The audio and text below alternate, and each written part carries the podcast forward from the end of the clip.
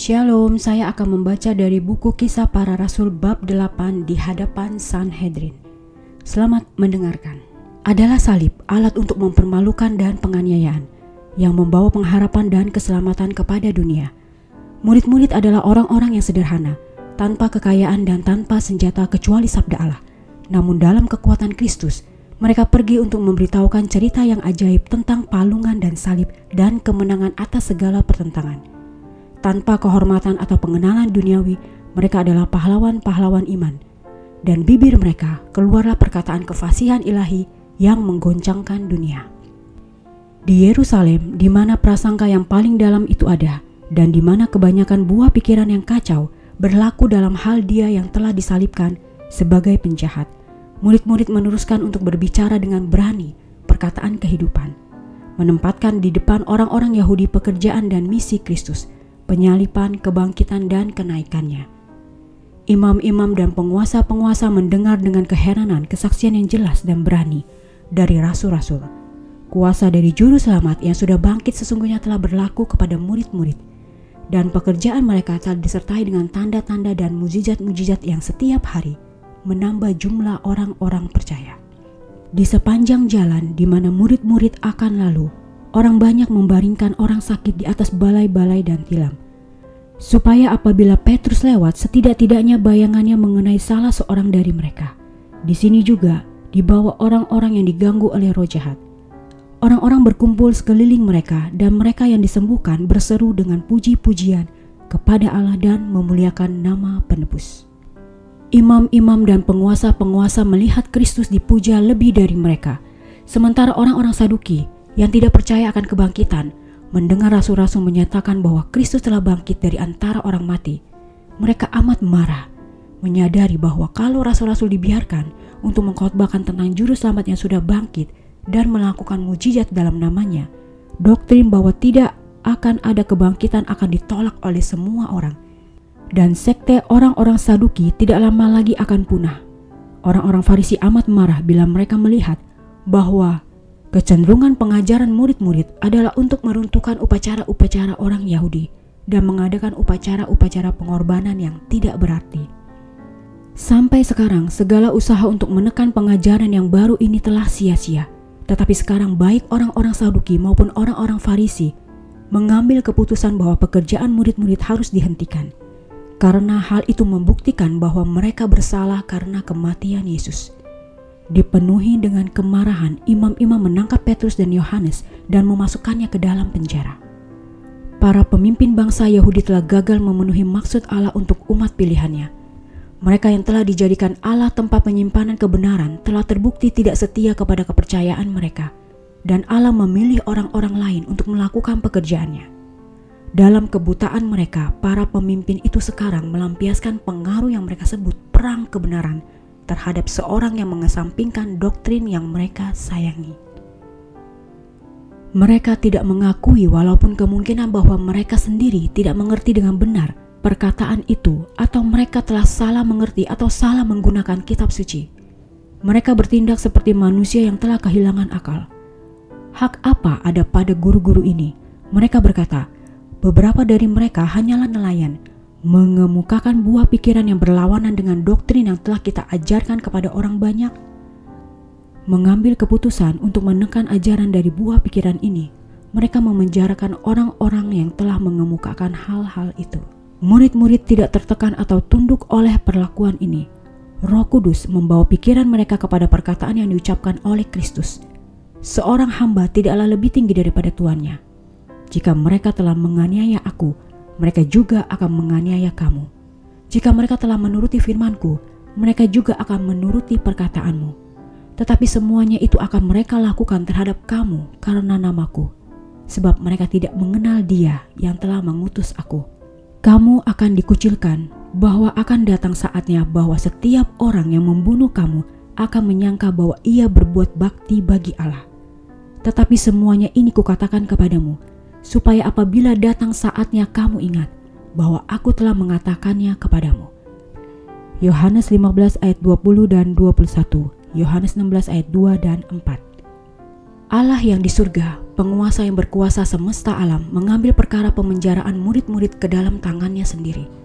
Karena manusia sedang berperang melawan pekerjaannya. Pada waktu malam, malaikat Tuhan membuka pintu dan berkata kepada murid-murid, "Pergilah, berdirilah di bait Allah, beritakanlah seluruh firman hidup itu kepada orang banyak." Perintah ini secara langsung berlawanan dengan pesanan yang diberikan oleh penguasa-penguasa orang Yahudi. Tetapi rasul-rasul mengatakan, kami tidak bisa melakukan hal ini sampai kami telah minta nasihat dari hakim dan menerima izin dari mereka. Tidak, Allah mengatakan, "Pergilah," dan mereka menaati. Masuklah mereka ke bait Allah, lalu mulai mengajar di situ. Waktu Petrus dan Yohanes kelihatan di antara orang-orang percaya dan menceritakan bagaimana malaikat telah memimpin mereka dengan langsung melalui sekelompok serdadu-serdadu penjara meminta mereka untuk meneruskan pekerjaan yang telah dihentikan. Saudara-saudara itu dipenuhi dengan keheranan dan kegembiraan. Dalam pada itu, imam besar dan mereka yang beserta dengan dia telah menyuruh mahkamah agama berkumpul, yaitu seluruh majelis tua-tua bangsa Israel. Imam-imam dan penguasa-penguasa telah mengambil keputusan untuk menuduh murid-murid atas tuduhan pemberontakan. Menuduh mereka telah membunuh Ananias dan Safira dan mereka bersekongkol untuk menghilangkan kekuasaan imam-imam. Mereka berpembunuh Kristus tidak akan ragu-ragu untuk menjalankan maksud mereka. Kemudian ia berbicara dengan tenang katanya, Hai orang-orang Israel, pertimbangkanlah baik-baik apa yang hendak kamu perbuat terhadap orang-orang ini. Sebab dulu telah muncul si Teudas yang mengaku dirinya seorang istimewa dan ia mempunyai kira-kira 400 orang pengikut. Tetapi ia dibunuh dan tercerai berailah seluruh pengikutnya dan lenyap. Sesudah dia, pada waktu pendaftaran penduduk, muncullah si Yudas, seorang Galilea, yang menyeret banyak orang dalam pemberontakannya, tetapi tewas dan cerai berailah seluruh pengikutnya. Karena itu aku berkata kepadamu, janganlah bertindak terhadap orang-orang ini. Biarkanlah mereka, sebab jika maksud dan tujuan mereka berasal dari manusia, tentu akan lenyap. Tetapi kalau berasal dari Allah, kamu tidak akan dapat melenyapkan orang-orang ini. Mungkin nanti juga kamu melawan Allah. Imam-imam melihat semua pandangan yang masuk akal dan terpaksa setuju dengan Gamaliel. Namun demikian prasangka dan kebencian mereka tidak dapat ditahan dengan amat segan sesudah memukul murid-murid dan menuduh mereka kembali dengan resiko kehidupan mereka sendiri untuk tidak lagi mengkhotbahkan dalam nama Yesus mereka melepaskan mereka. Rasul-rasul itu meninggalkan sidang mahkamah agama dengan gembira karena mereka telah dianggap layak menderita penghinaan oleh karena nama Yesus. Dan setiap hari mereka melanjutkan pengajaran mereka di bait Allah dan di rumah-rumah orang dan memberitakan Injil tentang Yesus yang adalah. Tidak lama sesudah penyalibannya, Kristus telah menganugerahkan kepada murid-muridnya suatu warisan damai Damai sejahtera ku tinggalkan bagimu, damai sejahtera ku kuberikan kepadamu, dan apa yang kuberikan tidak seperti yang diberikan oleh dunia kepadamu. Janganlah gelisah dan gentar hatimu. Damai ini bukannya damai yang datang dari persesuaian dengan dunia. Kristus tidak pernah membeli damai oleh kompromi dengan kejahatan. Damai yang ditinggalkan Kristus kepada murid-muridnya adalah dari dalam lebih daripada di luar dan selamanya akan tinggal dengan saksi-saksinya melalui pergumulan dan pertikaian. Kristus mengatakan tentang dirinya sendiri, Jangan kamu menyangka bahwa aku datang untuk membawa damai di atas bumi. Aku datang bukan untuk membawa damai, melainkan pedang. Matius 10 ayat 34. Raja damai, namun ia adalah penyebab perpisahan. Ia yang datang untuk memasyurkan kabar yang gembira dan untuk menciptakan pengharapan dan kesukaan dalam hati anak-anak manusia membuka suatu persengketaan yang membakar dalam dan membangkitkan nafsu yang hebat di dalam hati manusia. Dan ia mengamarkan pengikut-pengikutnya, dalam dunia kamu menderita penganiayaan. Tetapi sebelum semuanya itu kamu akan ditangkap dan dianiaya. Kamu akan diserahkan ke rumah-rumah ibadat dan penjara-penjara dan kamu akan dihadapkan kepada raja-raja dan penguasa-penguasa oleh karena namaku. Dan kamu akan diserahkan juga oleh orang tuamu saudara-saudaramu, kaum keluargamu dan sahabat-sahabatmu, dan beberapa orang di antara kamu akan dibunuh. Yohanes 16 ayat 33 dan Lukas 21 ayat 12 dan 16. Nubuatan ini telah digenapi dengan cara yang nyata. Setiap kemarahan, celaan, dan kekejaman yang dapat diberikan oleh setan untuk menipu manusia telah didatangkan ke atas pengikut-pengikut Yesus. Dan sekali lagi hal itu akan digenapi secara nyata karena hati daging masih bermusuhan dengan hukum Allah dan tidak akan tunduk kepada perintah itu. Dunia ini tidak lagi harmonis dengan prinsip-prinsip Kristus dewasa ini daripada waktu rasul-rasul. Kebencian yang sama mendorong seruan salibkan dia, salibkan dia. Kebencian yang sama yang memimpin kepada penganiayaan murid-murid masih bekerja pada anak-anak yang tidak taat. Roh yang sama yang dalam zaman kegelapan mengasingkan pria dan wanita ke dalam penjara, ke dalam pembuangan, dan ke dalam kematian, yang melihat aniaya yang hebat dari peneliti, yang merencanakan dan menjalankan pembunuhan Santo Bartolomeus, dan menyalakan api dari Smithfield masih tetap bekerja dengan maksud jahat dalam hati yang tidak mungkin berubah lagi. Sejarah kebenaran sudah tercatat menjadi pergumulan antara yang benar dan salah. Proklamasi Injil telah disampaikan ke dunia ini menghadapi pertentangan, bahaya, kehilangan, dan penderita. Apakah kekuatan yang telah menderita penganiayaan untuk nama Kristus pada waktu yang silam? Itulah persatuan dengan Allah, persatuan dengan Roh Kudus, persatuan dengan Kristus. Celaan dan aniaya telah memisahkan banyak orang dari sahabat-sahabat duniawi, tetapi tidak pernah dari kasih Kristus. Tidak pernah jiwa yang diserang dengan pencobaan lebih dikasihi oleh juru selamatnya daripada bila menderita celaan karena kebenaran. Aku pun akan mengasihi dia, Kristus berkata, dan akan menyatakan diriku kepadanya. Yohanes 14 ayat 21. Bila untuk kepentingan kebenaran, umat percaya berdiri di hadapan pengadilan dunia, Kristus berdiri di sampingnya. Bila ia dikurung di dalam dinding penjara, Kristus menyatakan dirinya kepadanya dan menggembirakan hatinya dengan kasihnya. Bila ia menderita kematian untuk nama Kristus, Juru Selamat mengatakan kepadanya, mereka dapat membunuh tubuh, tetapi mereka tidak dapat melukai jiwa. Kuatkanlah hatimu, aku telah mengalahkan dunia. Yohanes 16 ayat 33 Janganlah takut, sebab aku menyertai engkau. Janganlah bimbang, sebab aku ini Allahmu. Aku akan meneguhkan, bahkan akan menolong engkau. Aku akan memegang engkau dengan tangan kananku yang membawa kemenangan. Yesaya 41 ayat 10 Orang-orang yang percaya kepada Tuhan adalah seperti gunung Sion yang tidak goyang, yang tetap untuk selama-lamanya. Yerusalem, gunung-gunung sekelilingnya, demikianlah Tuhan sekeliling umatnya dari sekarang sampai selama-lamanya. Ia akan menebus nyawa mereka dari penindasan dan kekerasan. Darah mereka mahal di matanya. Mazmur 125 ayat 1 sampai 2 dan Mazmur 72 ayat 14. Tuhan semesta alam akan melindungi mereka. Tuhan Allah mereka akan menyelamatkan mereka pada hari itu seperti kawanan domba umatnya itu. Sungguh mereka seperti permata-permata mahkota yang berkilap-kilap. Demikianlah mereka di tanah Tuhan. Zakaria 9 ayat 15 dan 16. Demikianlah bacaan buku Kisah Para Rasul bab 8 di hadapan Sanhedrin. Tuhan memberkati.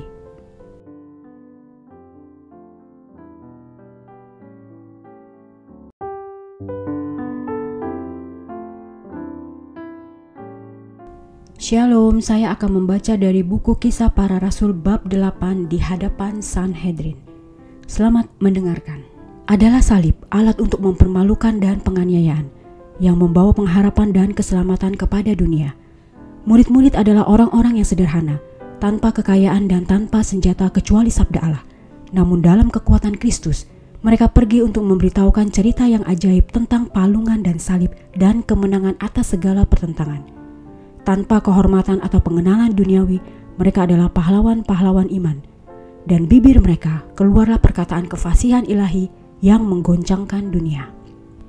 Di Yerusalem, di mana prasangka yang paling dalam itu ada, dan di mana kebanyakan buah pikiran yang kacau berlaku dalam hal dia yang telah disalibkan sebagai penjahat, murid-murid meneruskan untuk berbicara dengan berani perkataan kehidupan, menempatkan di depan orang-orang Yahudi pekerjaan dan misi Kristus, penyalipan, kebangkitan, dan kenaikannya.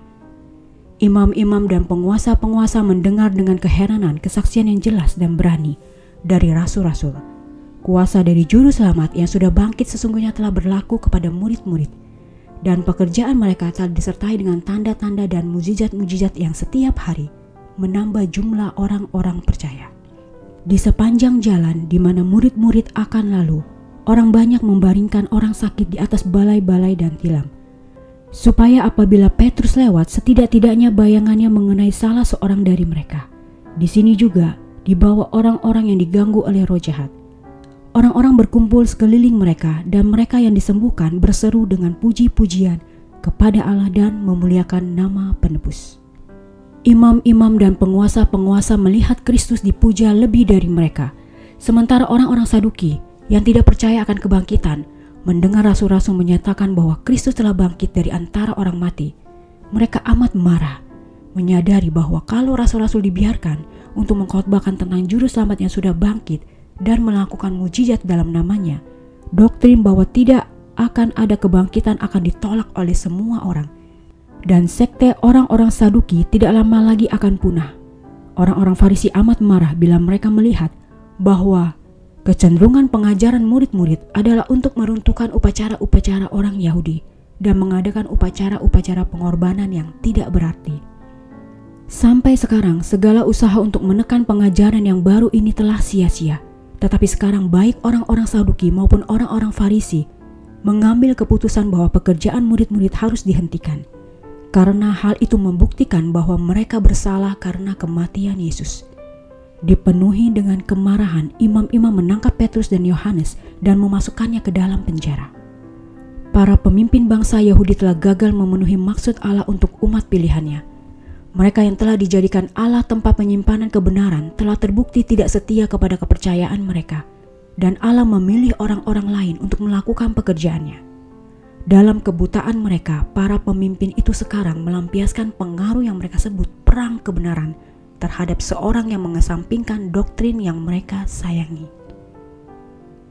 Mereka tidak mengakui, walaupun kemungkinan bahwa mereka sendiri tidak mengerti dengan benar perkataan itu, atau mereka telah salah mengerti atau salah menggunakan kitab suci. Mereka bertindak seperti manusia yang telah kehilangan akal. Hak apa ada pada guru-guru ini? Mereka berkata, beberapa dari mereka hanyalah nelayan, mengemukakan buah pikiran yang berlawanan dengan doktrin yang telah kita ajarkan kepada orang banyak. Mengambil keputusan untuk menekan ajaran dari buah pikiran ini, mereka memenjarakan orang-orang yang telah mengemukakan hal-hal itu. Murid-murid tidak tertekan atau tunduk oleh perlakuan ini. Roh Kudus membawa pikiran mereka kepada perkataan yang diucapkan oleh Kristus. Seorang hamba tidaklah lebih tinggi daripada tuannya. Jika mereka telah menganiaya aku, mereka juga akan menganiaya kamu. Jika mereka telah menuruti firmanku, mereka juga akan menuruti perkataanmu. Tetapi semuanya itu akan mereka lakukan terhadap kamu karena namaku, sebab mereka tidak mengenal dia yang telah mengutus aku kamu akan dikucilkan, bahwa akan datang saatnya bahwa setiap orang yang membunuh kamu akan menyangka bahwa ia berbuat bakti bagi Allah. Tetapi semuanya ini kukatakan kepadamu, supaya apabila datang saatnya kamu ingat bahwa aku telah mengatakannya kepadamu. Yohanes 15 ayat 20 dan 21, Yohanes 16 ayat 2 dan 4. Allah yang di surga, penguasa yang berkuasa semesta alam, mengambil perkara pemenjaraan murid-murid ke dalam tangannya sendiri. Karena manusia sedang berperang melawan pekerjaannya. Pada waktu malam, malaikat Tuhan membuka pintu dan berkata kepada murid-murid, Pergilah, berdirilah di bait Allah, beritakanlah seluruh firman hidup itu kepada orang banyak. Perintah ini secara langsung berlawanan dengan pesanan yang diberikan oleh penguasa-penguasa orang Yahudi. Tetapi rasul-rasul mengatakan, kami tidak bisa melakukan hal ini sampai kami telah minta nasihat dari hakim dan menerima izin dari mereka. Tidak, Allah mengatakan, "Pergilah," dan mereka menaati. Masuklah mereka ke bait Allah, lalu mulai mengajar di situ. Waktu Petrus dan Yohanes kelihatan di antara orang-orang percaya dan menceritakan bagaimana malaikat telah memimpin mereka dengan langsung melalui sekelompok serdadu-serdadu penjara meminta mereka untuk meneruskan pekerjaan yang telah dihentikan. Saudara-saudara itu dipenuhi dengan keheranan dan kegembiraan. Dalam pada itu, imam besar dan mereka yang beserta dengan dia telah menyuruh mahkamah agama berkumpul, yaitu seluruh majelis tua-tua bangsa Israel. imam-imam dan penguasa-penguasa telah mengambil keputusan untuk menuduh murid-murid atas tuduhan pemberontakan. Menuduh mereka telah membunuh Ananias dan Safira, dan mereka bersekongkol untuk menghilangkan kekuasaan imam-imam. Mereka berpembunuh Kristus tidak akan ragu-ragu untuk menjalankan maksud mereka. Kemudian ia berbicara dengan tenang katanya, Hai orang-orang Israel, pertimbangkanlah baik-baik apa yang hendak kamu perbuat terhadap orang-orang ini Sebab dulu telah muncul si Teudas yang mengaku dirinya seorang istimewa dan ia mempunyai kira-kira 400 orang pengikut. Tetapi ia dibunuh dan tercerai berailah seluruh pengikutnya dan lenyap. Sesudah dia, pada waktu pendaftaran penduduk, muncullah si Yudas, seorang Galilea, yang menyeret banyak orang dalam pemberontakannya, tetapi tewas dan cerai berailah seluruh pengikutnya. Karena itu aku berkata kepadamu, janganlah bertindak terhadap orang-orang ini, biarkanlah mereka, sebab jika maksud dan tujuan mereka berasal dari manusia, tentu akan lenyap. Tetapi kalau berasal dari Allah, kamu tidak akan dapat melenyapkan orang-orang ini. Mungkin nanti juga kamu melawan Allah. Imam-imam melihat semua pandangan yang masuk akal dan terpaksa setuju dengan Gamaliel. Namun demikian prasangka dan kebencian mereka tidak dapat ditahan dengan amat segan sesudah memukul murid-murid dan menuduh mereka kembali dengan resiko kehidupan mereka sendiri untuk tidak lagi mengkhotbahkan dalam nama Yesus. Mereka melepaskan mereka. Rasul-rasul itu meninggalkan sidang mahkamah agama dengan gembira karena mereka telah dianggap layak menderita penghinaan oleh karena nama Yesus. Dan setiap hari mereka melanjutkan pengajaran mereka di bait Allah dan di rumah-rumah orang dan memberitakan Injil tentang Yesus yang adalah.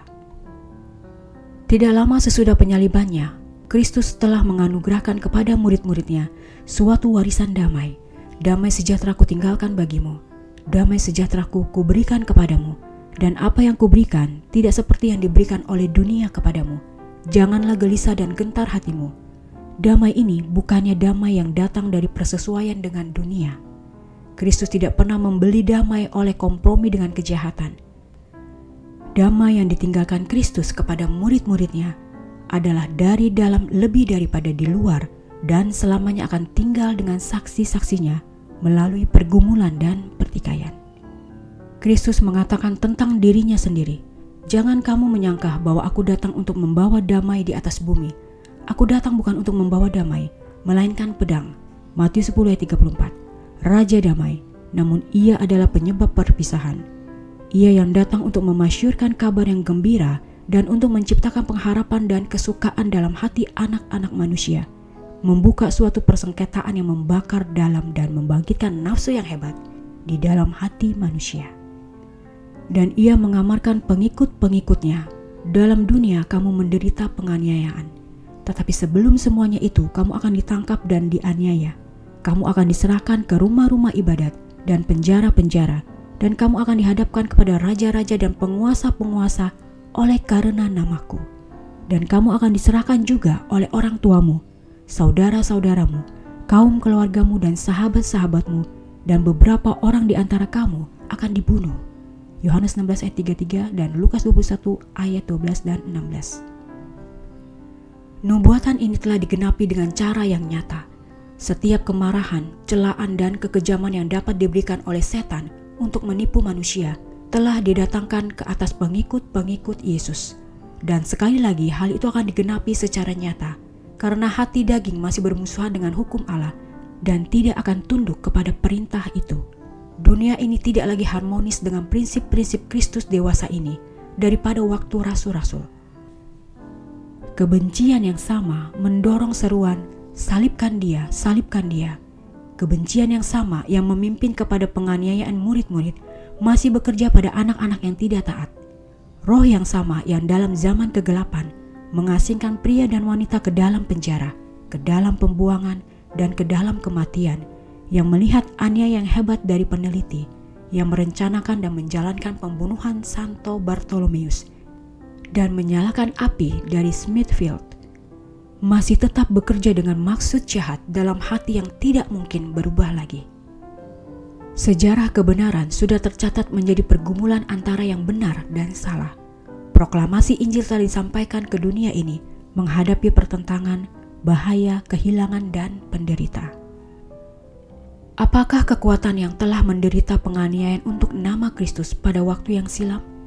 Itulah persatuan dengan Allah, persatuan dengan Roh Kudus, persatuan dengan Kristus. Celaan dan aniaya telah memisahkan banyak orang dari sahabat-sahabat duniawi, tetapi tidak pernah dari kasih Kristus. Tidak pernah jiwa yang diserang dengan pencobaan lebih dikasihi oleh Juru Selamatnya daripada bila menderita celaan karena kebenaran. Aku pun akan mengasihi dia, Kristus berkata, dan akan menyatakan diriku kepadanya. Yohanes 14 ayat 21. Bila untuk kepentingan kebenaran, umat percaya berdiri di hadapan pengadilan dunia, Kristus berdiri di sampingnya. Bila ia dikurung di dalam dinding penjara, Kristus menyatakan dirinya kepadanya dan menggembirakan hatinya dengan kasihnya. Bila ia menderita kematian untuk nama Kristus, Juru Selamat mengatakan kepadanya, mereka dapat membunuh tubuh, tetapi mereka tidak dapat melukai jiwa. Kuatkanlah hatimu, aku telah mengalahkan dunia. Yohanes 16 ayat 33. Janganlah takut, sebab aku menyertai engkau. Janganlah bimbang, sebab aku ini Allahmu. Aku akan meneguhkan, bahkan akan menolong engkau.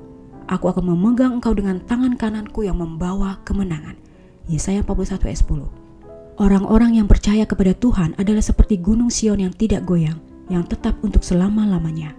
Yerusalem, gunung-gunung sekelilingnya, demikianlah Tuhan sekeliling umatnya dari sekarang sampai selama-lamanya. Ia akan menebus nyawa mereka dari penindasan dan kekerasan. Darah mereka mahal di matanya. Mazmur 125 ayat 1 sampai 2 dan Mazmur 72 ayat 14. Tuhan semesta alam akan melindungi mereka. Tuhan Allah mereka akan menyelamatkan mereka pada hari itu seperti kawanan domba umatnya itu. Sungguh mereka seperti permata-permata mahkota yang berkilap-kilap. Demikianlah mereka di tanah Tuhan. Zakaria 9 ayat 15 dan 16. Demikianlah bacaan buku Kisah Para Rasul bab 8 di hadapan Sanhedrin. Tuhan memberkati.